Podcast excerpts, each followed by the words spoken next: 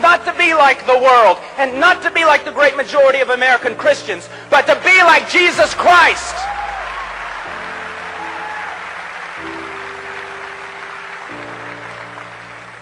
I don't know why you're clapping. I'm talking about you. What's wrong with you people? I'm serious. You can't say amen, you ought to say ouch. Hello, humblebees. Welcome to Tulips and Honey. Hey, everybody. Uh, my name is Betsy, and Michelle is here with me. And I don't know how to do an intro. But, anyways, we're women at the table. And um, yeah, I don't, I honestly, I don't know what else to say except for that we have a podcast, Women at the Table. And I'm Betsy, and that's Michelle. And I don't know, take it away, Michelle. Did not do a good job. I'm Michelle, and I'm supposed to fill in for everything that Betsy didn't say. And I but she said everything. Well, I am nothing Oh. at the same time. So there you go.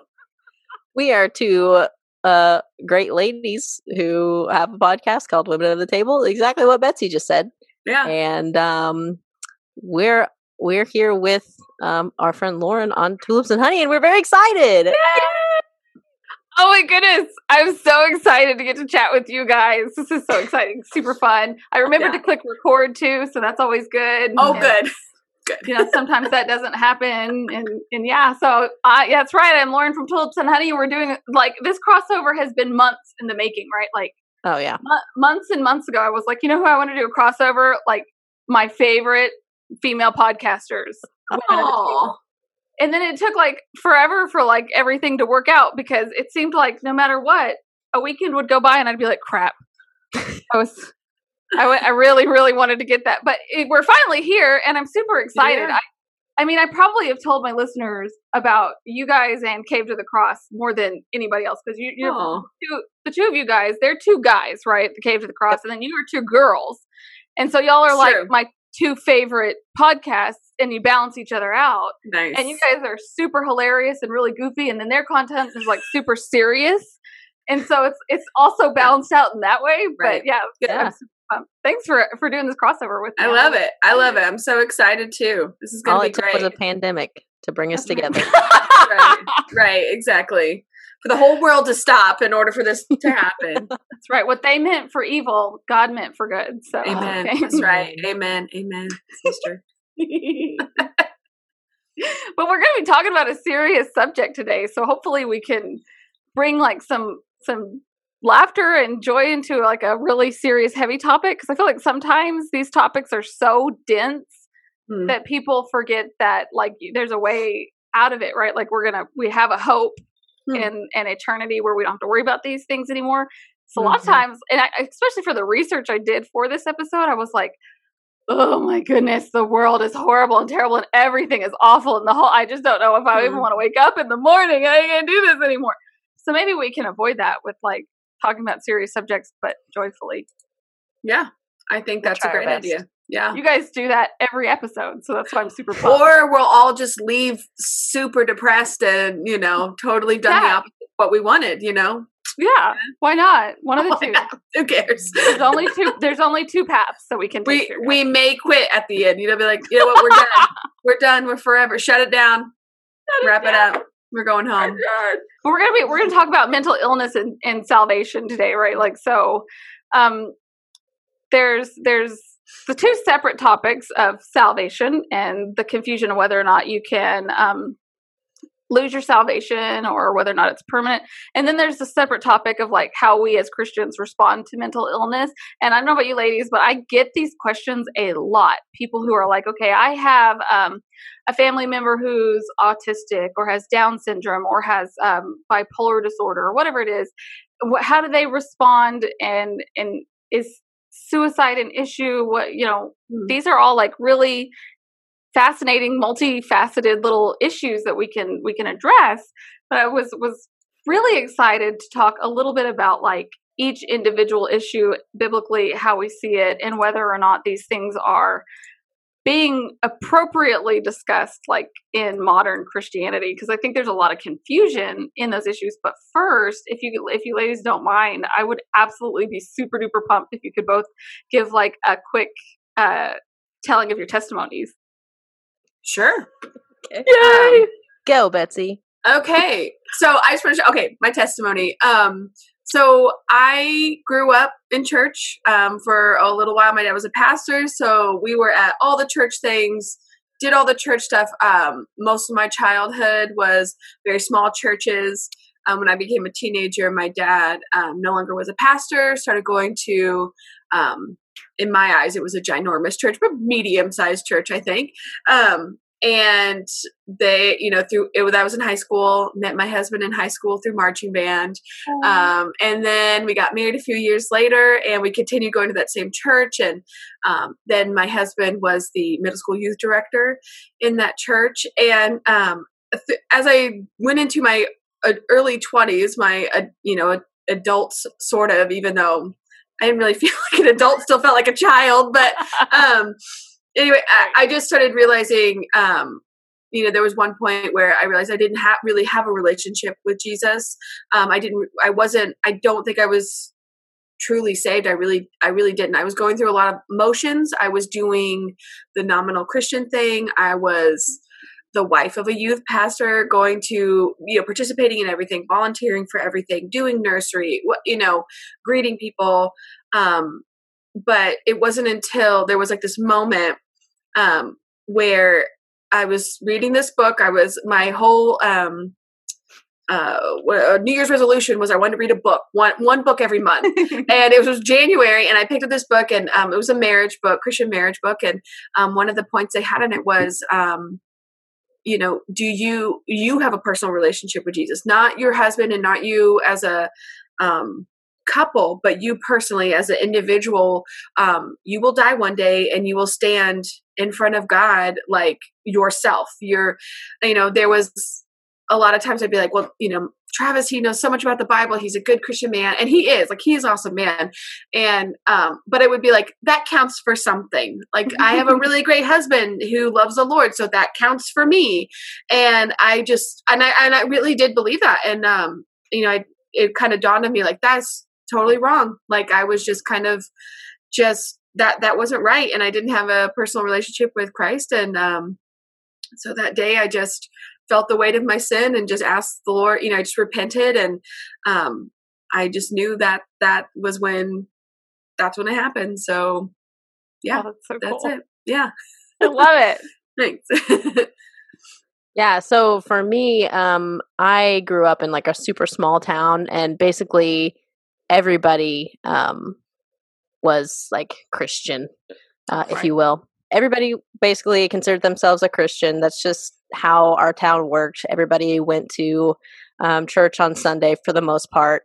Um, and so I just grew up thinking that if you were good, like you weren't partying on the weekends and you weren't like doing drugs, then uh, you were being a good Christian gal. And that was me. Right. So um, throughout high school, that's kind of the, the way I went. And I, get, I guess I knew on some level um, that when I went off to college that I wouldn't have that accountability of the small town, and you know what I mean. I could right. have um, my own independence and newfound freedom, you know, to go to the big city of yeah, but, big you know, city. metropolis. You know what I'm saying? Yeah, skyscrapers, all of that. That's right. And so, um, so I was excited. I was excited to to um, go to my university and just experience all the things that I couldn't experience when I was in the small town because everybody was looking over your shoulder. You know what I mean? You had a reputation to keep up, and um, I about two weeks into ISU, I had met um, a dear friend of mine now, um, and she invited me to coffee. And turns out she was a Christian, and she was asking me questions about hmm. Like my own faith and so i was like yeah i'm a christian yeah and she was like oh, okay so can you tell me about like what the gospel is and wow. i was like um no i Hmm. don't know what that like the only thing i could think of was like gospel music you know what i mean like i couldn't Mhm. think of how to say what the gospel is. I don't know. Right. Um, and she explained it to me um, through. I don't know if you've ever heard the bridge diagram, but basically it goes through Romans six twenty three.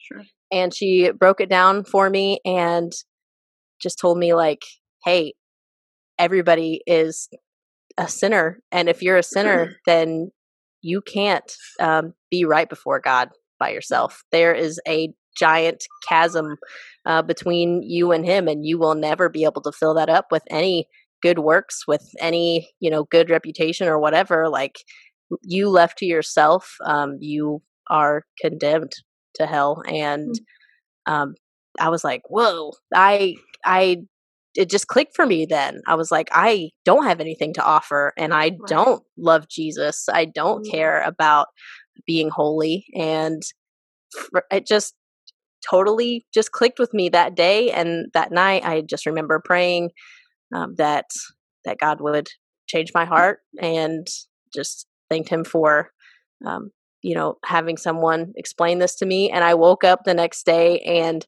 i i'm not very big on like you know experiential type of things but it literally was i mean i Mm. just had like this total flip of like Right. okay now my life is different i need to like cut stuff out of my life now like Yeah. this this stuff doesn't matter to me anymore and i was like i remember thinking um okay so i need to quit to this i need to quit the school and i need to go like be a missionary somewhere because Right? i'm not supposed to i'm not supposed to be doing this right but i That's so settled for uh, i settled for a major change instead There you go. Your mom would have not been happy. Be like, listen, I just got saved. I gotta quit school. that's right They're going to charge you for it anyways. You're at least finishing the year, okay? exactly.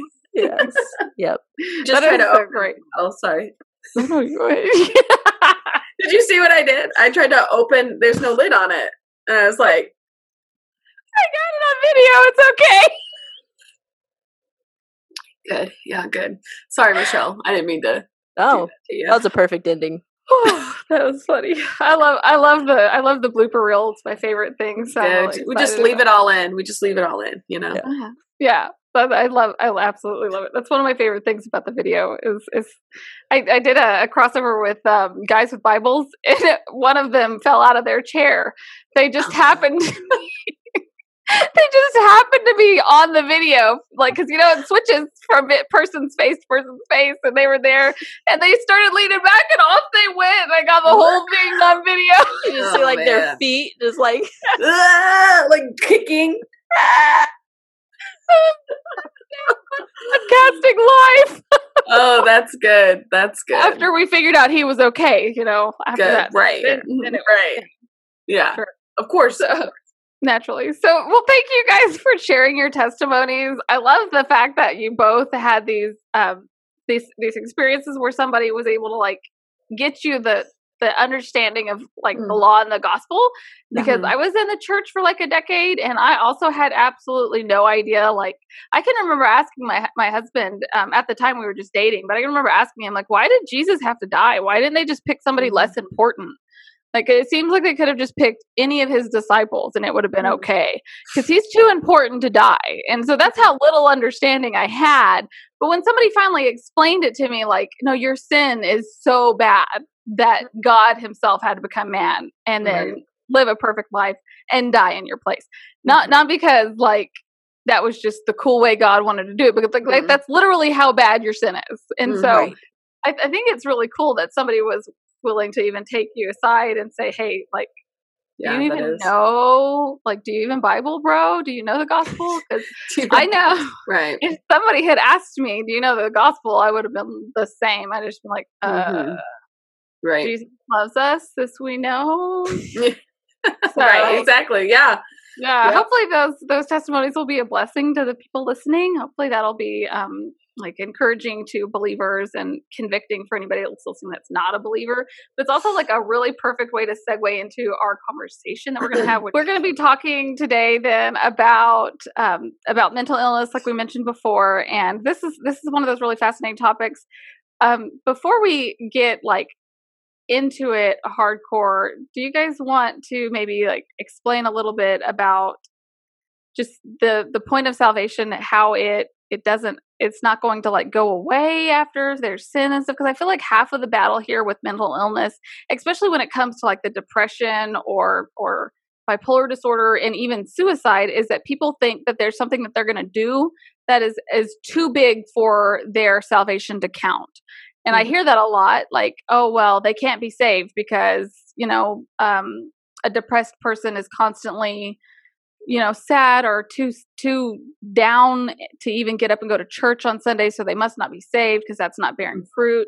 And so um what do you guys how how would you guys explain that in accordance to like scripture and and the um, assurance of salvation?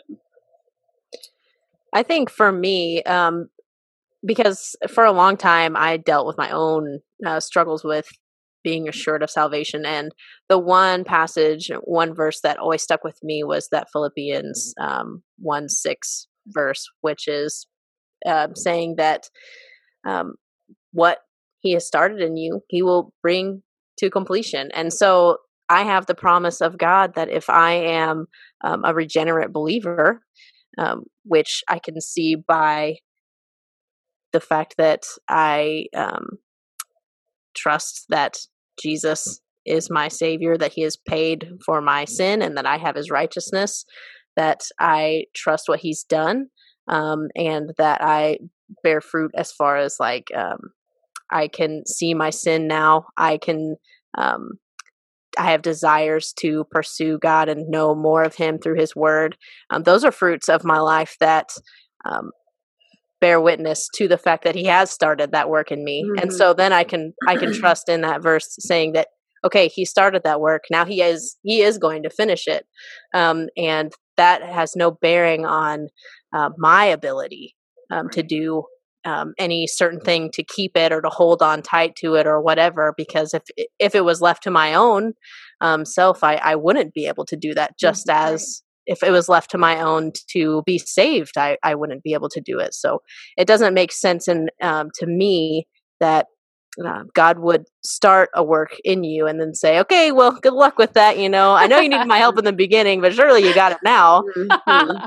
right. So, so that verse is just one that has been really easy for me to remember. It's really short and um, it just has a big impact for me is that he is going to to bring the work they started in me to completion. So mm. yeah. Yeah, I think Michelle, I think you just said that really well. And I don't I mean there's really nothing more I can add to that because I feel like that is what I mean, that is the whole thing. Like he's not going to, you're not going to slip out of his hands. Like he is in control, and um, you know, ultimately, he is the one who decides, um, yeah. you know, who will be in heaven with him. Yeah. You know, if we're going to yeah. do it, go through it that way. Um, but yeah, I think there's, you know, I think one thing to remember is, um, I mean, even though you are saved by the blood of Jesus and you'll never be not saved we're not perfect. You know, we're not being told that once we're saved, we're going to be perfect. We're going to continue to sin. And, you know, that I think, I, I think I struggled with that too. It's like, well, I mean, if I'm saved, then why am I sinning so much? Or why do I keep dealing with the same sin, mm-hmm. um, like habitually, you know? And I, I think when the really, when it really dawned on me, like, well, you know, if I'm re- still repenting and sorry about it and wanting to get better, I feel like there's a sign of salvation too. Um, right. I don't know if that's correct or not. But for me, that's kind of what, because there are people who are rebellious against God who don't care about being rebellious. Right. Like they're fine with it. And obviously they don't probably, they're probably not saved if I were to guess. Right. So, um, yeah, I think that just, you know, you're not going to be perfect. And if you're expecting perfection out of yourself, then yeah, you're going to be like, am I really saved all the time? But just right. realizing like, yeah, you're saved. Um, and nothing can take you out of God's hand and Jesus' hand, but um, you're not going to stop sinning until you die or until Jesus returns. Yeah. Absolutely. I think that, that that rolls right into the Romans 7 passage, right? Mm. Where Paul is talking about battling with the flesh. Like right. he does what he doesn't want to do and what he yeah. wants to do he can't he doesn't do and like yeah this is every christian's life like yeah we're mm-hmm. gonna struggle with sin but we also know from romans 8 that um, God is the one that justifies. And I think actually, I don't know if it is in Romans 8 or not. I'll have to look it up to see where this is. Maybe you can tell me, Lauren. Um, but where he's talking about um, that nothing can separate you from the love of God, right? Like no, no uh, neither height nor depth nor uh, you know authorities or anything like that. Nothing can separate you from the love of God. Um, and so I think that that would fall into that category right there. Yeah. Oh, absolutely. Yeah, that's Romans 8, 31 through 39. And I didn't know that off the top of my head. I Googled it while you were talking. So, Oh, brilliant. Google. You know, you didn't even have to tell us. I appreciate your honesty. We could have just been like, "Wow, she knows all the scriptures." Yeah, I want to make sure everybody knows that I, while I'm appreciate it. trying, I'm still not not able to memorize scripture very well. But yeah, that's that's a really really helpful um, perspective because there in this I find this this is so crazy. Uh, This is almost in every single aspect of anything that I, I research into. There's always these two extremes where Mhm. there's on the one side, um, oh, if you sin at all, you're definitely not saved. And then on the other side, it's like, oh, sin as much as you want. Don't worry about it. It's not a Mm. problem. And there's always those two extremes where the the believer gets to find we get to find ourselves in the middle. And there's a little bit of argument, you know, like where we kind of we're arguing this away and that away a little bit. But there's there's that little bit of wiggle room where we can sort of like have discussions about justification and things like that. But you can't fall into these corners, these these depths. And the problem with um, mental illness when we're looking at this, and I grew up um, dealing with with parent with a, a parent with mental illness, and I have neurological issues, so I struggle with um like nothing compared to to what like like schizophrenia, uh, people with bipolar disorder, and those things would deal with. But there's there's anxiety that comes along with the neurological issues where I can't handle certain sounds feels there's like a, a sensory overload issue that i can i can deal with. And so um, the problem comes in where we're told by modern medicine modern doctors modern psychologists well this is this is not your fault right? Like you're you have this disease so you can't help it. But whenever i refuse to do the things that i know i'm supposed to do like sleep that's because of the neurological issues i can't sleep on my own. Like it's just it's like Mm. Impossible. I'll just stay up and get like two hours of sleep and then keep going and going and going. But I'm going to snap, right? I'm going to be Mhm. grouchy. I'm going to be rude. I'm going to be impatient. So if you take me there, like to a grocery store where all of the problems that mess with my brain are like coming at me all at once and there's sounds and there's crying and there's too Mhm. many people way too close to me and and there's so many things going on and I'm supposed to be focusing and I can't then I'm going to have a breakdown. I'm going to have an anxiety, a, a panic attack. And Mm. usually when that happens, the family members around me are the ones that are going to have to then deal with like the fallout. So mm-hmm. even though I I have a neurological problem and you know the doctors can only do so much, I can do things too. And even if I do everything right and I get good sleep and I take all the medicines and all the vitamins and I stop drinking so much caffeine, that never happens. but I'm not supposed to drink caffeine. But if I do all the right things and I snap, I've still snapped and I still need to repent. I still need Mm. to ask for that forgiveness. And I feel like that might even Mm. be the point where where we have to separate from um, the way that the modern world looks at these things. If it's depression or anxiety or or any any number of mental illnesses that we know are happening, they they're still responsible for their sin, irregardless of the fact that it might be harder for them not to do that. Mm. Um, it is more difficult for some people to get up on Sunday mornings, and I know I've gone through seasons where Sunday mornings, um, because church is well, not all of them, thankfully, some of them sing beautiful hymns and they're very calm, and nobody is asking me to hug people because touch touch is a problem for me. I can't, you know, I, I, I hug my daughter and I hug my husband, but they're both aware of the fact that it's actually a sacrifice that I'm making because they, they love me and they want that affection. But anybody else is just like, please don't touch me. I really am Mhm. sorry, but I'm going to have nightmares about people just trying to hug me. So, um, but so church can sometimes be uh, really difficult. Loud music, loud people, smoke machines. No, just no. I will. I will walk out. Like, please don't turn on the smoke machine. I would try. I'd be like, stop, stop Yes. that. Well, this is Sunday. Come on, save that for Saturday night. yes, thank you. I really can't handle it. So there's Yeah. been seasons where I've had to like miss church just Mhm. because there's there's just no way that I'm even getting out of the house. There's been Mhm. problems where the neurological issues they get worse sometimes, they get better. It just depends on like the situation. Mhm. Um either way, that's still me not being obedient to God's word that I'm supposed to get up and I'm supposed to do these things. I still have to Mm. repent. And I'm if I'm sitting at home and I'm saying it's okay for me to sin because I have this disease, then I think we have an issue where where that is um, a place that as Christians we can cut off. So if you guys like dealt with anything like anxiety or depression, I know that those are probably the two most common. I, we we see David in the Psalms definitely dealing with um, anxiety and depression, and even um, Lamentations is pretty much like Hmm. Yeah. all all of that all rolled up into a happy little ball of sunshine. So if you guys dealt with any of that, and what what would you what would you think would be like a, a drawing line where you would you would say, okay, this here is literally you can't help this. This Hmm. isn't something that we would say is sinful. You need to repent of. And Hmm. do you have like any idea of where that line would be, or where you would where you would address that? Michelle, you want to go? Yeah.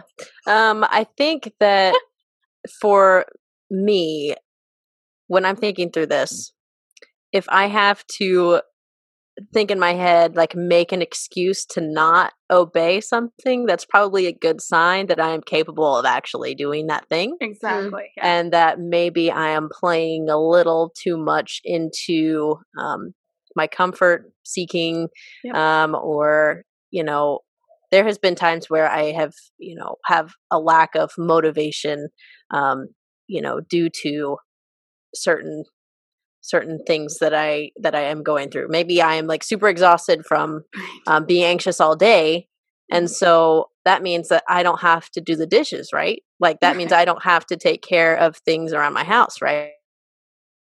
Have just spent all day being anxious about stuff, Mm. so um, that disqualifies me from my responsibilities, right?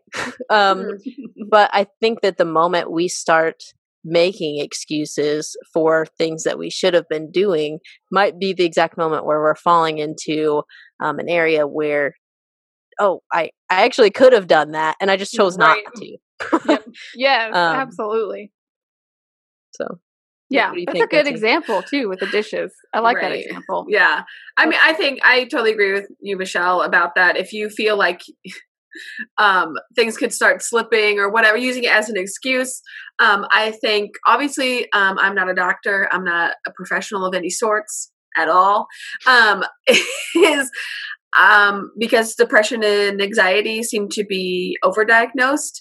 Um, among, among other things that it's like this whole like it's not your fault sort of thing. So Yep. then it's like ah well i can't participate in corporate worship because i have anxiety. A doctor told me i have Right. anxiety. I can't go. Um, or i can't ever participate in bible study or i can't you know do whatever if your mother and a wife just like michelle was saying do what you're told to do raise your children right and all of these things and take care of your home and take care of your husband then it's like then there is an issue there that it's maybe you really need to evaluate like your heart and your intentions and and yeah maybe you do have anxiety. Like maybe that is true.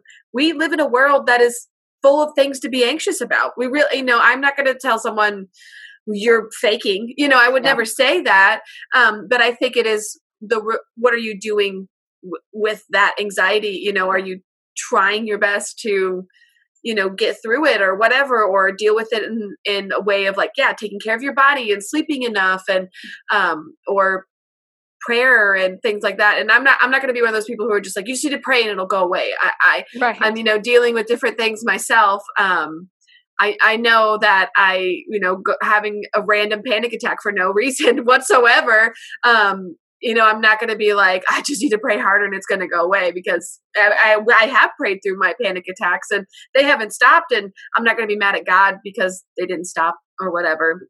Anyways, I kind of got off a thing there. But um, yeah, I think it's, yeah, where can you make a choice of like, I just, I'm going to use my mental health issues, whatever it is, as an excuse right. Not to do something.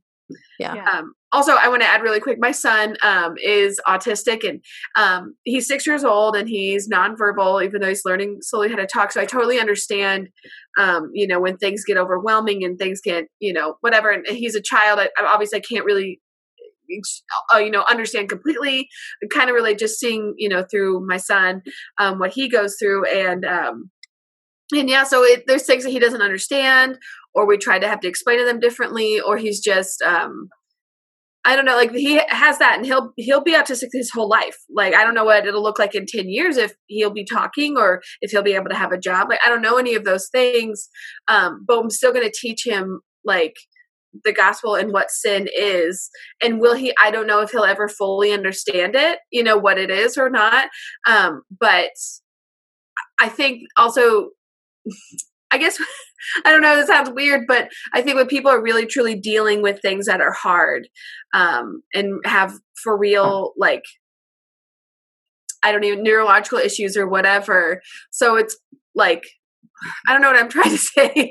I'm trying to say is don't play up your laziness as being right. a mental illness because there are people who for real deal with things that are very yeah. difficult and they are trying. My son has therapy five hours a day, five days a week. He works hard for a six year old. He is working his butt off, and it's pay, you know. So he's doing his and he's doing really well. But I'm just saying that I think maybe really evaluate like, am I just worried, or am I for real dealing with something? I don't know. I kind of babbled a lot, so I hope that made sense no, what I was trying to say. it did. It made perfect sense. I'm really, really um, glad that you used that example to show like and I was thinking that it's so funny. Like as as you were about to say it, like I was thinking, there's so many people out there that play up what they're what they're going through, and it's a hard issue, right? Like so, we're always gonna have to fight against that laziness, that desire to stay to stay in bed, the desire not to do things, and just like Michelle was saying, if you've had a really anxious day, there's a lot of things happening. Um, your kiddos are upset or your kiddos are sick or whatever it is, mm. uh, and there's always that opportunity for the sin for the for the flesh and I think that it, whether or not you're, um, I went, I went undiagnosed the majority of my life. I mm. refused mm. to go to doctors. I hated, I, I still, I still can't stand doctors, but, um, I finally went because there were too many there were too many things that were happening physically where I was like hurt I was getting hurt because I couldn't my my motor skills weren't working right. So I had mm. eventually had to my husband was like this is enough okay? This is enough. And i did have that struggle though like you're saying where if you're gonna if you're gonna make the excuse and you're going to be disobedient you, you at least have to evaluate your heart that you know that you could have done this thing. You could have gone and done the thing that was the right thing to do mm-hmm. which for in my case was either um, making sure that i'm being um, appropriately kind and loving to my family instead of snapping at them every time I'm uncomfortable. Mm-hmm. And then and then the second thing that I've struggled with is actually just making sure that my butt's in the pew, that I am fellowshipping, which is it's so it's so weird because I desire fellowship. I want to be there. It's the act of going that constantly trips me up. And I think a lot of people mm-hmm. have that in other ways where like, okay, I want to go, I can't wait for church, I'm setting out my outfit, and then the alarm goes off and I'm like, oh, but mm-hmm. sleep mm-hmm. and mm-hmm. stuff. Right. Yeah. So I'm sure lots of people struggle with that in a different way. But it either way, I'm I'm commanded to go. I need to be in fellowship, and so I really wanted to make sure to point out the the necessity of repentance in these areas. Whether yeah. you're dealing with like anxiety, depression, any other mental illness, whatever it is, if it's still a sin, like Betsy and Michelle pointed out, there there's still no excuse for that. We really don't want to fester in that kind of behavior like not not the behavior of being ill. And you know if you are ill you need to seek treatment to the best of your you know your insurance. Um, but just in your spiritual life making sure that you're not leaving those sins unrepented and unaddressed because there's there's a problem with our own families too where if you have an illness if you're um, bipolar or my my own personal experience. My mom was schiz- was schizophrenic, mm. and the um, w- whether or not it was within her control at the time, the behaviors and the abuse and the things that were happening happened to her children, and there was no repentance of that. And so, as a mm. child, you don't understand, and you're mm. you're trying like I, you know, my sister and I were trying to figure out what on earth is going on. We're blaming hmm. ourselves. The appropriate Christian attitude in that instance would be for the person when they come to themselves, whenever they come back to realization, they know or are told about the things they've done, is to repent and seek forgiveness from the family members. And hopefully that can help keep families together even in these really, really difficult instances. And Betsy, you mentioned um, autism. Mm-hmm. Um, so I'm a super dork. I love science, and and so one of the things that I've enjoyed studying is genetics. We Mm. see um, since the fall of man, we see that entropy in action in our genetics. There's um, genetic mutations that get passed down from generation to generation, but also there's just genetic mutations that our own body is creating. So with each generation, those genetic mutations are being compacted. So, like if you start out with 40,000 mutations, you pass them on to your children along with the 40,000 from your parents and the 40,000 hmm. 4,000 from your grandparents. And then your child is going to create their own, right? So, we, as we continue in that entropy, we expect to see more things like Down syndrome, autism, more brain brain issues with just like depression, all of the things Mhm. the synapses that aren't working, all of that stuff is what we would expect to see in a fallen world. So it's not a surprise that it's happening, but the surprising thing to me is just the lack of attentiveness to it, where Mm. the churches just sort of say, on one hand, you know, the word of faithers, they're going to say, well, you know, just believe and have faith. Or, hey, guess what? You're sinful and that's why you're sick. So, you know, there's, oh, there's so many things, right? Like it's, Right.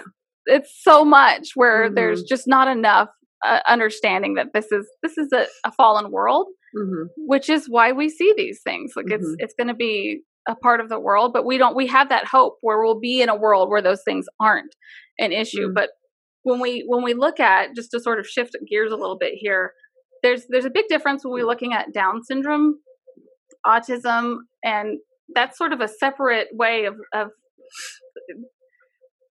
so there's a a difference i think in the depression and anxiety. It can come on right? Like you can you can have that all of a sudden in life but then it'll go away. So Mhm. you won't like like charles spurgeon is a great example. He struggled Mhm. with depression. It came and it went and he he dealt with it his whole life and he would have good years and he would have bad years. And so with with the other issues that we would look at one of the main questions that i get all the time from listeners is if they can't understand the way that somebody that is maybe neurotypical would Mhm. understand the gospel are they still able to be saved and so what would y'all's opinion be because i don't see anything in scripture that would prohibit a childlike mind from coming to salvation but i'd love Mhm. to hear y'all's opinion on that because i'm talking a lot Right. um, well, you know, I listened to this really great thing from Todd Friel that really, um, well, for uh, that really helped. Instead of you know, people use the the phrase age of accountability, and he used the phrase level of accountability, and that was, you know, that really gave me a lot of comfort because, like I said. You know, Walter can't talk. My son can't talk, and so he can never confess with his mouth that Jesus is Lord. You know, he I, I, maybe he will one day, but right now he can't, and it may be a long time before he can. Um, so you know, when Walter was little, he was diagnosed, he's not talking. Like these were things I was like, will he ever be able to be saved? Because will he ever understand? And um, so the level of accountability, um, it really like I don't know that that really changed my mind. Like we think of unborn babies, babies who are miscarried, babies who are aborted.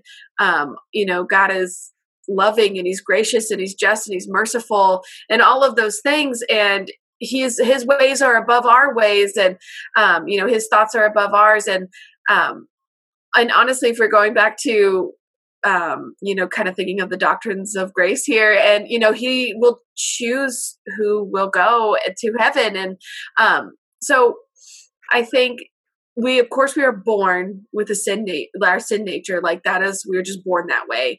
And but i think that they're babies who you know child children are sinful like they are you don't have to teach them to be sinful they just do that stuff. They are selfish and um, they don't care and they hit other kids they don't care. We have to Right. teach them obviously that that's not right um, but they don't know that that's what a sin is. So yeah we're born with sin nature but they don't know. And, and honestly i think uh, you know people who also have special needs and cognitive ability you know disabilities and neurological disorders um, i think god will have mercy on them. And you know i think i don't know that's just comfort for me. I, I don't know. That's just kind of what i was i don't know i like it no John John MacArthur had has written a book too. I think it's called like "Safe in the Arms of God," I believe.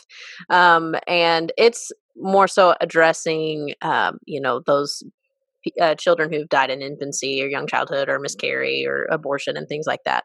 Um, but he also extends it to those who maybe have a mentality uh, not above that level of maybe like a child or infant and things right. like that. Um, but he addresses that as like a condition of responsibility, very similar to what Todd Friel says too. And I know that Charles Spurgeon, I think I've read that he says that all babies are elect, that kind of thing as well. Mm, right. Um, one thing kind of connected to that that really helps me and it is it goes back to the the doctrines of grace i think so many times i hear of calvinism as being something that is so like you know harsh or mean or whatever because you not everybody then gets the choice. Um, but this is an instance where i'm like this is where you can see god is so merciful yeah. um, because even people who are intellectually way smarter than the vast majority of of the world um it's still god that yeah. makes them alive and it's still god that gives them salvation it has nothing to do with their intellectual ability and it has nothing right. to do with anything like that um we all know that um, apart from God's work and regenerating work in our lives, there's no way that we could um, accept the gift of faith.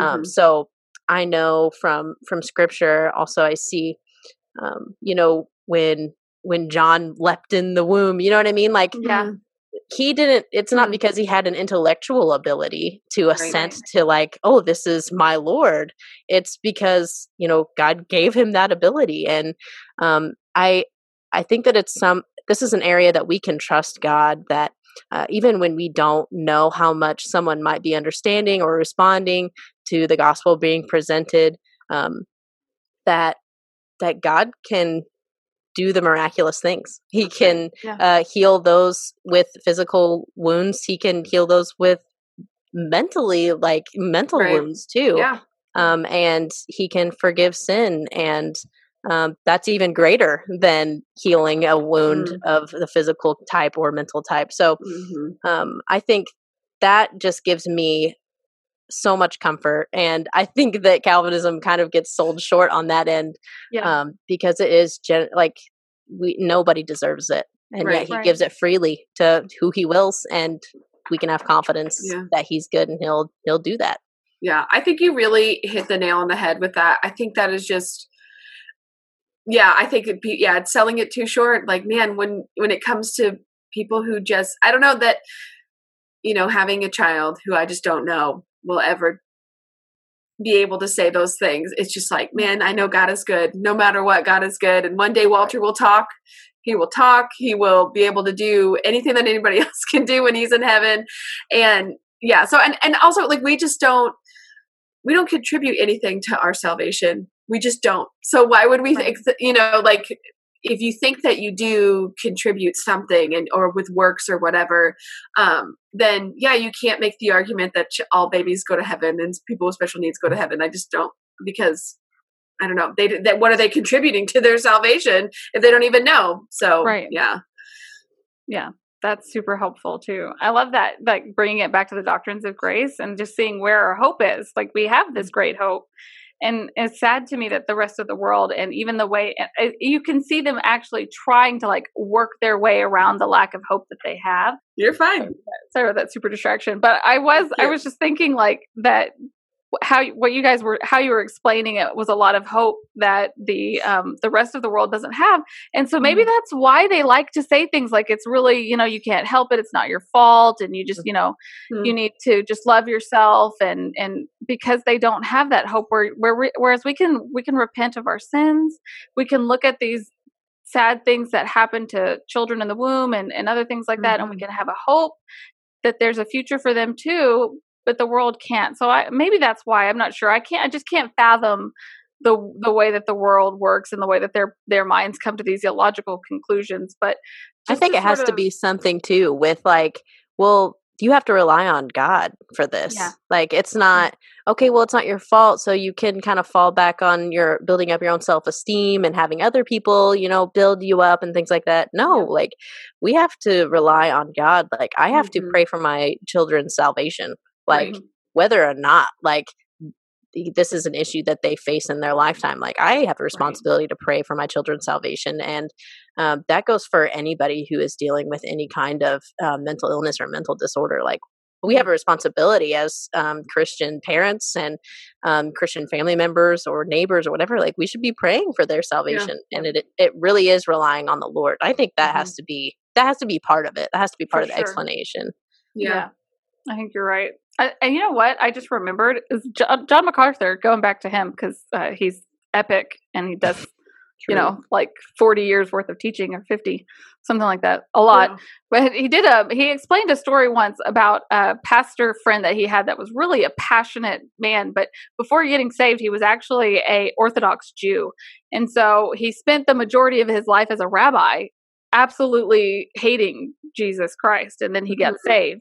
And then he spent years as a pastor where he's teaching the gospel and then he got dementia and he reverted back to being a rabbi. He forgot his Christianity. And so he wow. uses this as a great example of how even though his mind had stopped functioning the way that it was, um, he was literally asking for his Torah scrolls back, right? So he mm-hmm. had completely lost those years, but he had still had salvation before it happened. Right. And so Mac- MacArthur uses that as sort of as an example to say, hey, you know, I know I'm going to see my friend in heaven because mm-hmm. he was saved and he is saved. His his brain just is not working the way that it should. If this was a mm-hmm. perfect world, none of those things would happen. We wouldn't have to worry about any of these kind of diseases and stuff. And one of the one of the my biggest like fears i guess i don't even know fear is the right word but that would be that would be the one thing that i would just definitely not want to have to like go down the road of dementia the, right. the thought of that um, for my family's sake mm-hmm. like the mm-hmm. idea of that just sounds really really scary to me for yeah. them but um, either way my my brain and my body is going to be it's going to be redeemed it's going to be mm-hmm. made perfect in heaven and so we still have that hope even in light of any of these sort of terrible issues people people get in car crashes and their brain gets jumbled and they change. It's right yeah. Some people have um, reactions, which I was hoping that we could touch on suicide a little bit before we close mm. the um, episode. Some people have reactions so drastic to medication mm. that that they actually have like a shift in their personality, where they mm-hmm. then suddenly become angry or depressed. My husband right. recently had a reaction to his medication, not a mental oh. one. He just turned into a sausage. I mean, he swelled so fast. Oh man, that's freaky was so crazy. Like his hands were all swelled up and his toes and his feet and his legs. And for a couple of days, he was just like, you know, oh, there goes my, my fluffy dog's tail. Get out of there. I was like, what is I think, I don't know if this actually applies a little bit, kind of, I think there's like a lot of like feelings based. So it's like I feel this certain way, or I, or you know, it's all like the world is all about feelings and self love. And if you feel this or you feel that this person's toxic, get them out, blah, blah, blah. If you feel like this, I mean, of course, like if you have feelings of, you know, suicide, which, you know, we'll talk about in a second, um, those are serious feelings. But if it's just like, some not every day is going to be roses and wonderful yes, like you're going to have down you. down mm-hmm. days does that mean that there's something wrong with you no if it happens every once in a while you know what i mean like i think that's just life um yeah. i think you know if you're having you know chronically having bad days obviously look into you know look into that talk to your pastor about that one but don't just base everything off of because you can't be happy all the time right and and i think that's where like over diagnosis and over mm-hmm. um, prescription uh, medicine is being given out because it's yep. like i feel sad and a doctor is like here's some pills in it if you're happy. Yep. And I think that's just such a dangerous thing. Like we're not meant to be happy all the time. We read the right. Bible, that you know, the Bible says that we're guaranteed, you know, we we will have troubles in this life again because yeah. of sin and not it's not a perfect world. So I think if you're just putting an emphasis on I'm not happy or you know, you're never going to be happy. You never yep. will. You can I'm not happy with this job okay, get a new job. I bet you won't be happy. You know, there's going to something yes. you're not to be happy with. You know, yeah. I'm, I'm happy with my house. You know, switch. There's something. You know, I don't know. Just things like that. I think just be aware. Just stop thinking your feelings are so important. Yes. That's probably really mean to say. Yeah. Um, but I deal with feelings. I'm a very feelings person and very emotional. And I had to tell myself that, like, that's your feelings are way off base. Your thoughts that doesn't matter. That that person doesn't hate you. Michelle Right. still loves you. Oh, You know things like that. But it's yeah. I think you just need to be careful. Just like your feelings aren't Yeah. that great. I felt like when I came to that realization that I had like arrived at adulthood, even though it was just a few years ago. And Right. so I should have probably understood it a long time ago. But whenever I came to that, it was super helpful to me to like recognize, okay, tomorrow I won't be feeling like this. I don't Mhm. have to react to this inclination. Like Right. I don't I don't have to take these emotions or these feelings like you mentioned that that person doesn't hate me things like that i don't have to immediately respond to those emotions and because of that because i've been able to be patient and wait for a few days to see is it you know is it just that time of the month coming up or is everything That's a good be point. That's a good point. Like yeah, you know, like you can slow your roll a little bit and i've Right. because of that i've avoided a lot of catastrophes that i wouldn't have avoided you know like 10 years ago i would have just you know continued to be a steamroller and, and making all Mhm. kinds of you know messes that were unnecessary so that's a good point too just not focusing so much on every single feeling because there's there's so many things that can affect the way that your emotions are working like we've talked about several times there's there's food choices there's sleeping habits there's even some some of the medications that they would give you to cheer you up a little bit can actually have a lot more damaging effect on your Right. mood. And makes me think of those commercials you know when you're watching uh, drug commercials and they tell you the side effects and you know something that's supposed to make you feel good actually could cause depression and thoughts of suicide. Like i mean that's a whole other discussion i think medication. So but it's like yes yikes like that's anyways We that's, should that's take it- of it sorry we should take it really seriously though right like Right, if we're yeah. seeing those responses right of course yeah be really serious about considering whether or not we should take them. If you're just feeling sad every now and then, or you're having some anxiety every now and then, that doesn't necessarily mean that you should like go straight away and because they will give you that medicine. That's how they make their money. So very quickly very quickly you they just go in there and say i feel depressed and they're like what do you want we Yep. got a list tell t- what'd you see Let's on tv i'll give it to you you know Yes, i mean it really does feel like that like it's i true. don't know yeah Yeah, and then a couple of years from late from that point, you'll hear the you know the commercials of yeah if you took such and such and you've had such and such number. problem, you call this number. We're going to sue them right now. Yeah, Right. yeah. It's like, oh, I'm glad I didn't take that medicine. Just right good point now people are getting sick.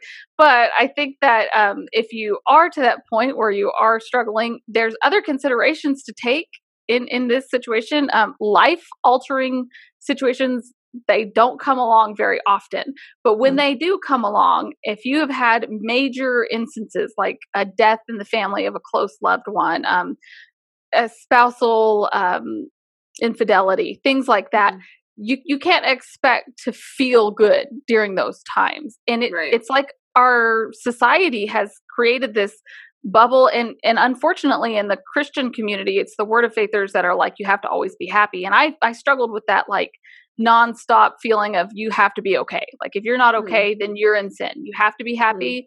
You have to be healthy. You have to have money which just like you know i didn't have any of those three things. So um but i struggled with the guilt of that like that Mhm. i was supposed to always be happy Mhm. even though sometimes things happen that were really really difficult. You know like my my nephew died when he was just one years old. That was really hard. Um i dropped out of college at that point. I was just like Mhm. too it was too much for my my my little brain to to function because i didn't know christ and i didn't understand god's word.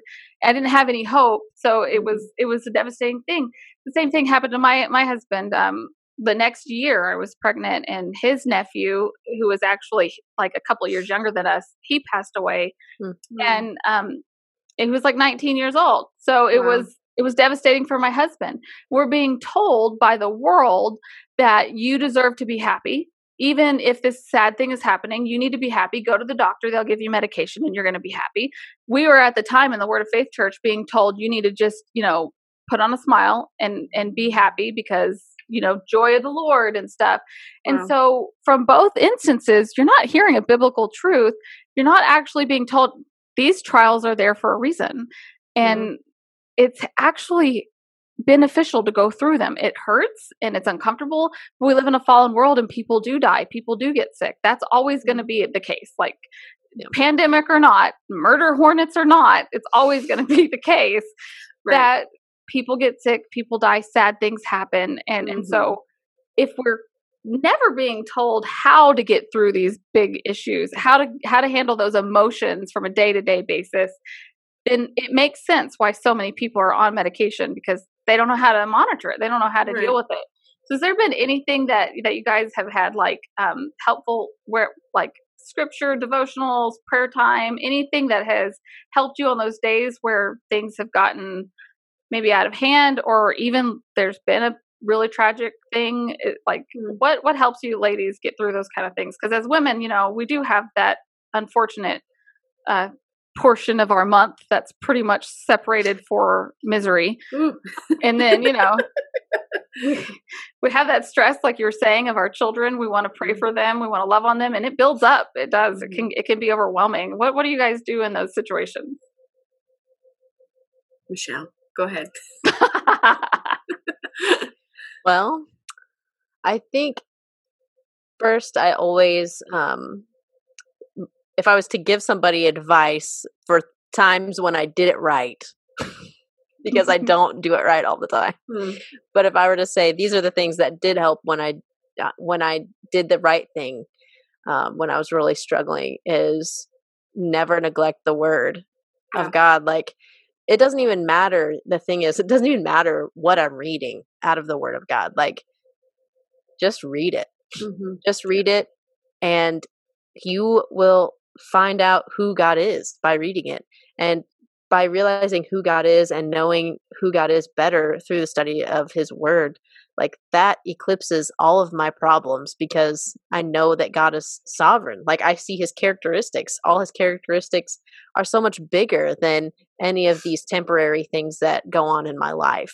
Um, and even in those really horrible, um, you know, times in your life that like legit terrible things are happening, um, run to his word still because you know that it, God isn't there just for you know when you're having a, a bad day and it's raining outside and it's really cold and it's supposed to be you know May and warm. um, that's not just what he's there for. He's there for that too. Um, but he he's also equipped above and beyond to handle our deepest darkest moments when you are in your head and you're like i can't handle this. I Right. can't get through this day. Um no because god could get you through this day. Like god has um sustained you from the beginning and until now and he'll continue to sustain you until um your day is up which he has decided for himself. Um Mhm. so uh yeah I, I guess my biggest thing is just run to his word even if you don't want to just do it anyway because you won't regret it so Yeah, I I will just exactly what Michelle said. I think you should yeah, don't neglect the word. That I, I really like how you said it doesn't even have to be some special section or verse or whatever. Just pick it up and read it and because God is good throughout all of it and no matter what is in it. And we can always be learning and we'll never get enough. Um so yeah, I think yeah, I think exactly what Michelle said. Yeah, I totally agree. I third that. I don't second it because it's been seconded. I third it.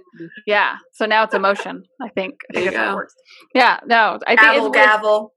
bam. Yes. it's interesting how like whenever like the the difficult days come, it's almost like that.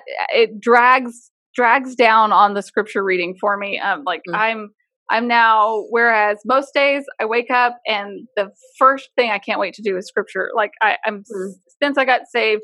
The next day I had the same thing. Like Michelle was you were saying earlier. I the next day was an instant difference. Like all Mm. things were new.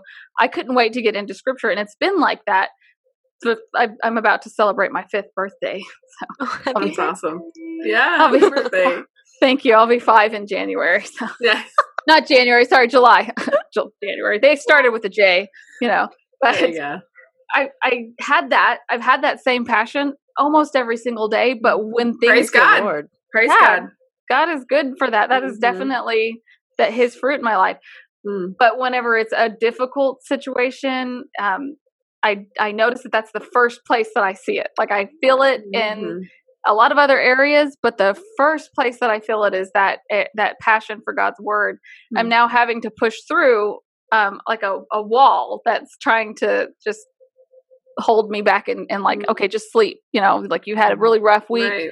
just get a little sleep no i don't want the extra sleep i want to get up and i want to read scripture Right. and so it's interesting that that is the the most comforting thing i can do on those days and it's the most difficult thing to make myself get up Yeah. and do on those rough days so i'm glad that you guys uh, both had that that explanation for that because it, it is it's it's definitely helpful to see a bigger picture and that's Mhm. that's really one of the great things about god's word is he tells us the bigger picture from the beginning to the end and we get to see all of his attributes in the mix so that's Mhm. super helpful um Yeah.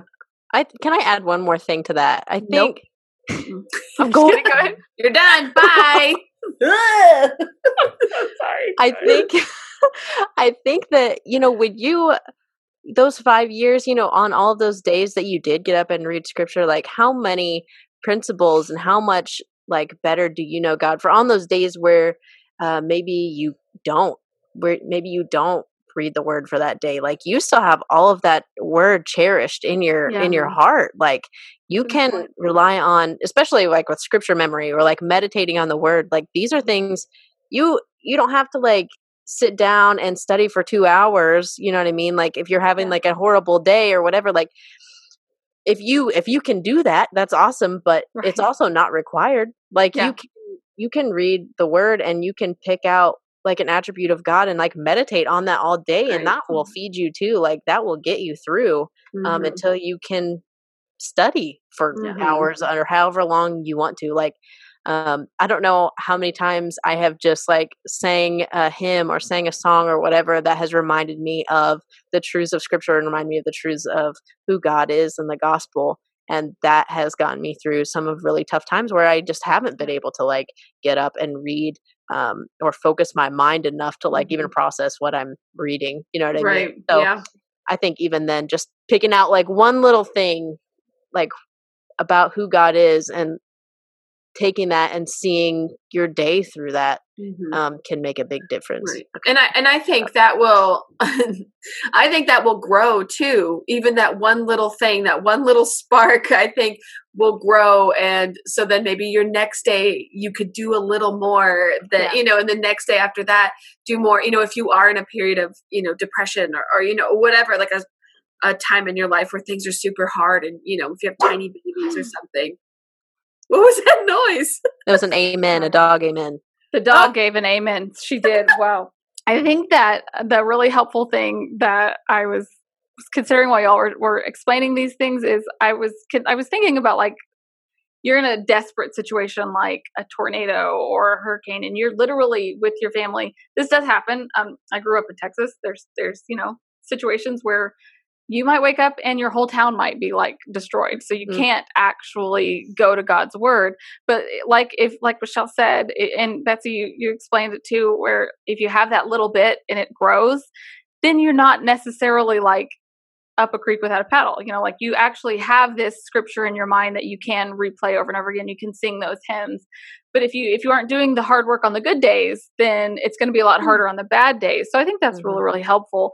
But just to like swing drastically in a completely different direction because i've kept you guys really really long and i'm sorry but um I was I was hoping that we could address my least favorite. Well, no, I guess feminism is kind of one of my least favorite subjects, but this is also on the list of things that I, I really I really hate to um, even bring up because it's very it's hurtful to so many people. This is one of those topics that if somebody has gone through this with a family member, it just it it affects them so much di- more differently than other people. It's not the same. So I'm just I was hoping we could talk about suicide because losing a loved one is hard enough but it's completely different whenever they've chosen to take their life and there's there's almost no way for people who haven't dealt with it to really like um like I, I've never had somebody super duper close to me kill themselves. I don't have a way to actually understand that grief because it's different than the grief that you would go through of just just like this person had cancer. We knew it was coming, and so um.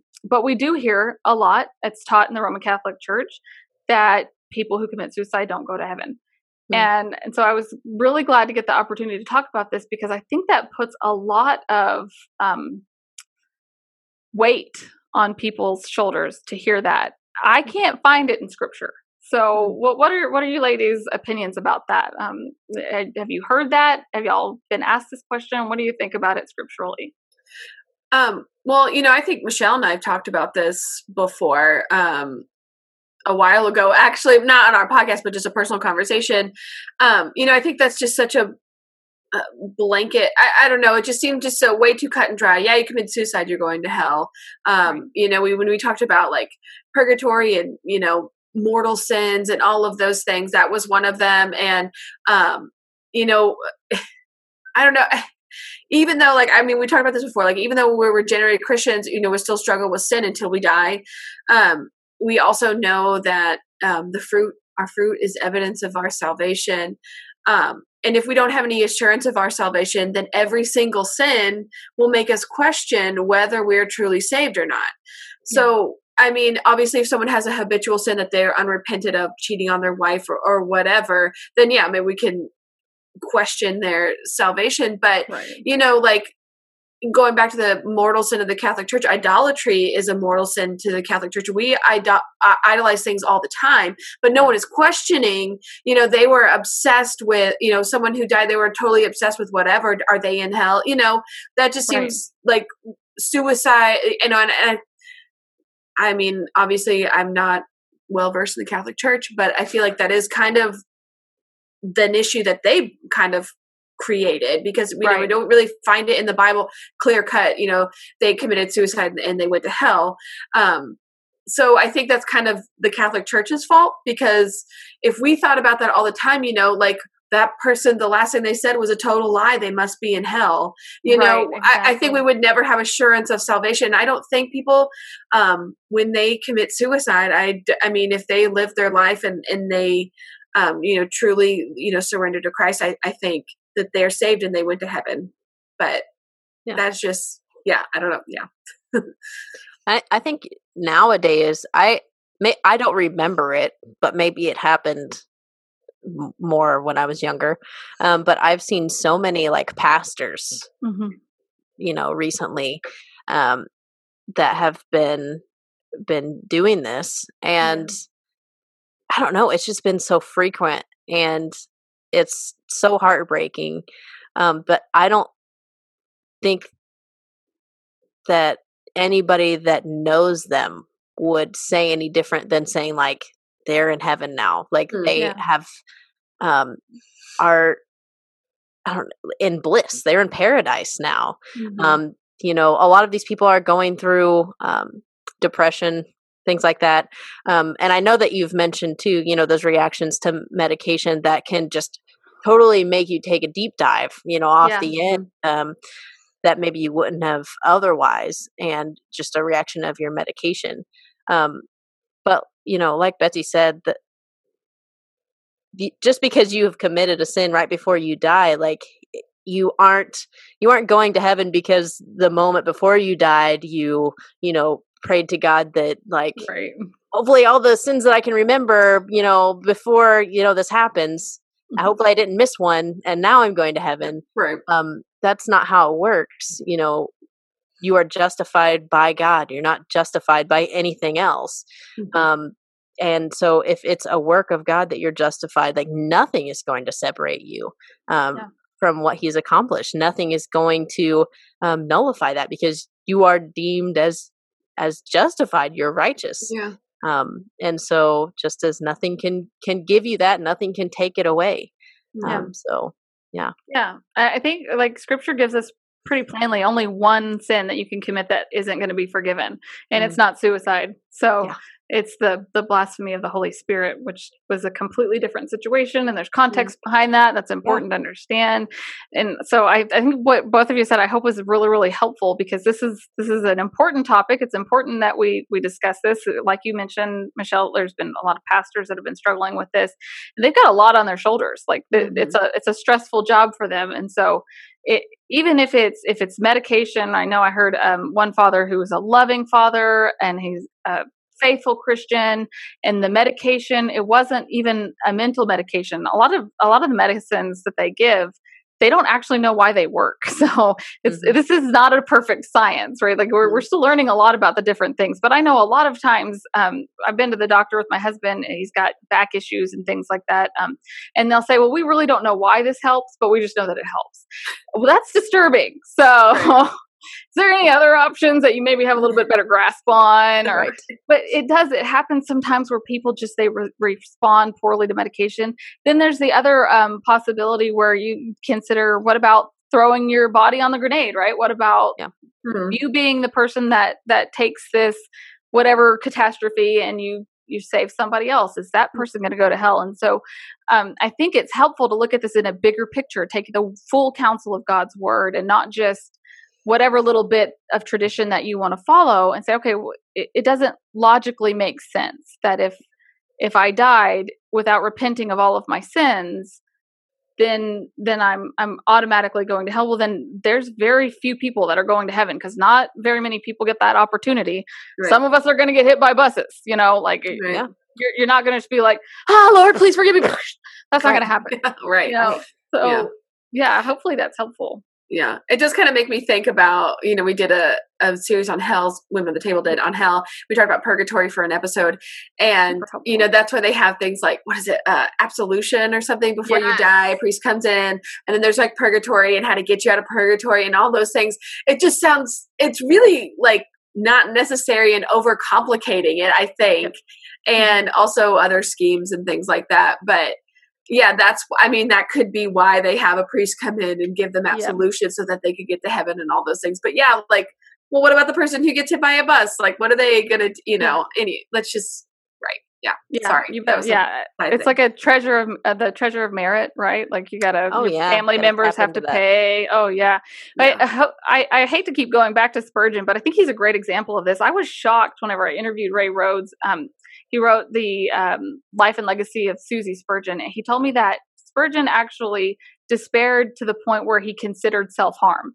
So Mhm. his depression wasn't just like, oh, you know, today is a sad day.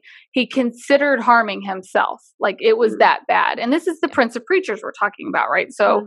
if if the the brain is such a an incredibly complicated thing. Like the way that God designed our our bodies is amazing. Like He really did wonderful and wonderful things, and our our bodies truly are just like an ode to His intelligence. Like He the, the way that He designed us, it's just beautiful. But we're still in a fallen world world, and and we're still going back to that entropy. We're still struggling with that, and so there's things that happen in the brain that we don't understand. And so hopefully it's helpful for people to see that it, there's actually not any scriptural reason, like you both pointed out, but there's lots of scriptures that would point to the forgiveness of these things that once we're forgiven, we don't say once saved, always saved, right? Like that's that's not something that would be beneficial to say, but what, if saved, always saved. So Hmm. I believed I was saved for 10 years when I wasn't. I at that time would have said, you know, once saved, always saved, but I wasn't saved. Mm. So there's a problem there, right? We, we've got to keep that balance. There's still those two, those two drastic sides.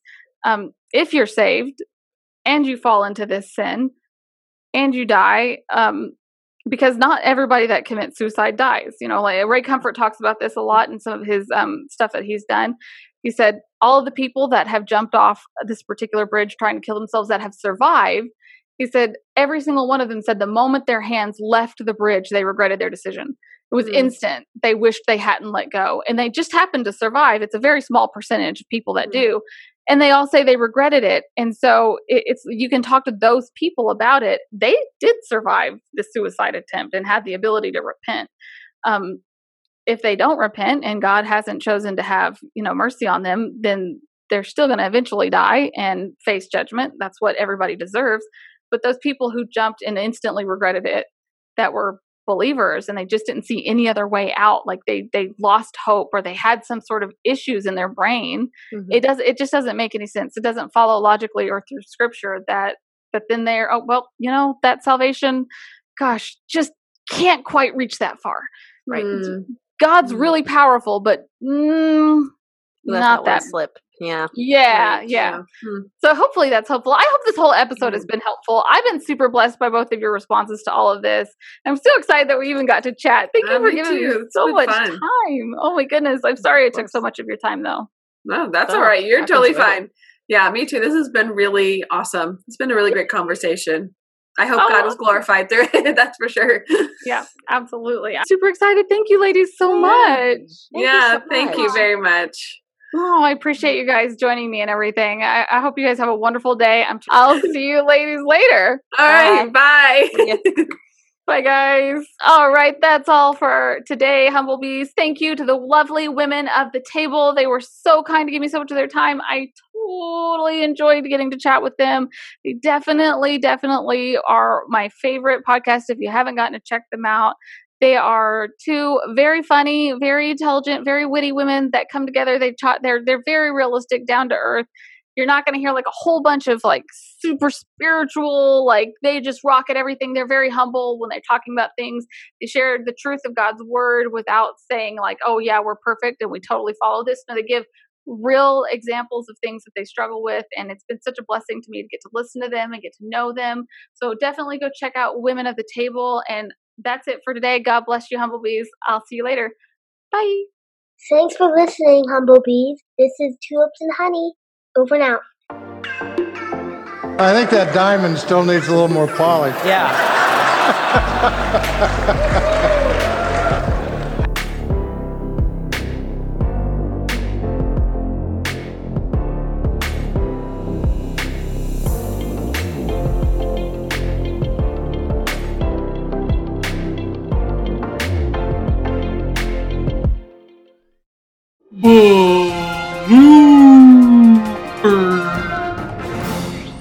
Well, at least we have something for the, the blooper reels already. Let me see if I can fix that. Aha! Problem was on my side. Sorry about that. I think it was my magic dinging noise that did it. I think they needed they needed the ding. You know, Yes. the ding is what made it happen. Yeah. I mean, we've had pandemics and now like That makes life really long. Yeah. yeah, it's been a long few months, and I mean, the past so funny. four months is equal to what, like a year and a half now in this 2020 world. So Yes, it has. It's like dog years or something. it is, yeah, dog years. This is what dogs feel like, guys. Oh my gosh. They just want to go outside and they just want to eat all the time. You're the boss. I am the boss. Thank you. I'm like, you know, I'm trying to air out the sweat and stuff, and just trying to Yep. trying to breathe a little bit. And this one,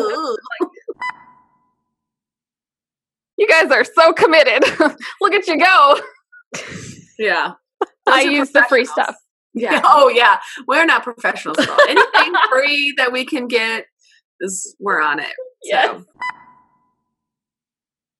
Yes. Now I know how to handle a whole situation. That's This right. is brilliant. Never read instructions. Just dive in whatever you think is best. That's how I put grills together, and it always works. There you go. Yeah, that's fine. It'll Ninety work. percent of the time. Yeah, I know where Works all every those, time. I know where all this stuff goes. Yeah, totally cool. Okay, I'm sorry. I totally sidetracked this. I'm so sorry. I clicked out of the wrong thing. Hold on. I'm sorry. Got it. Okay, here we go. so sorry. Um, we're not professional. I'm not a professional. Okay. Um,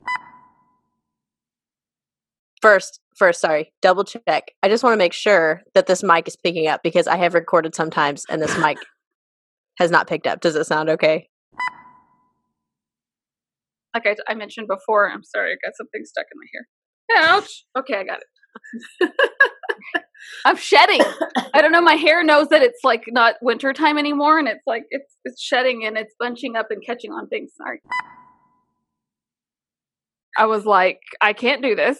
I don't know why I thought I could. I don't want to have podcasts anymore. I don't want to, and you can't make me. So, um, well, good for you. I'm proud of you. So, oh shucks. yeah, Thanks. I feel that's better all now. you need. All you need is Betsy Beckner to be proud of you.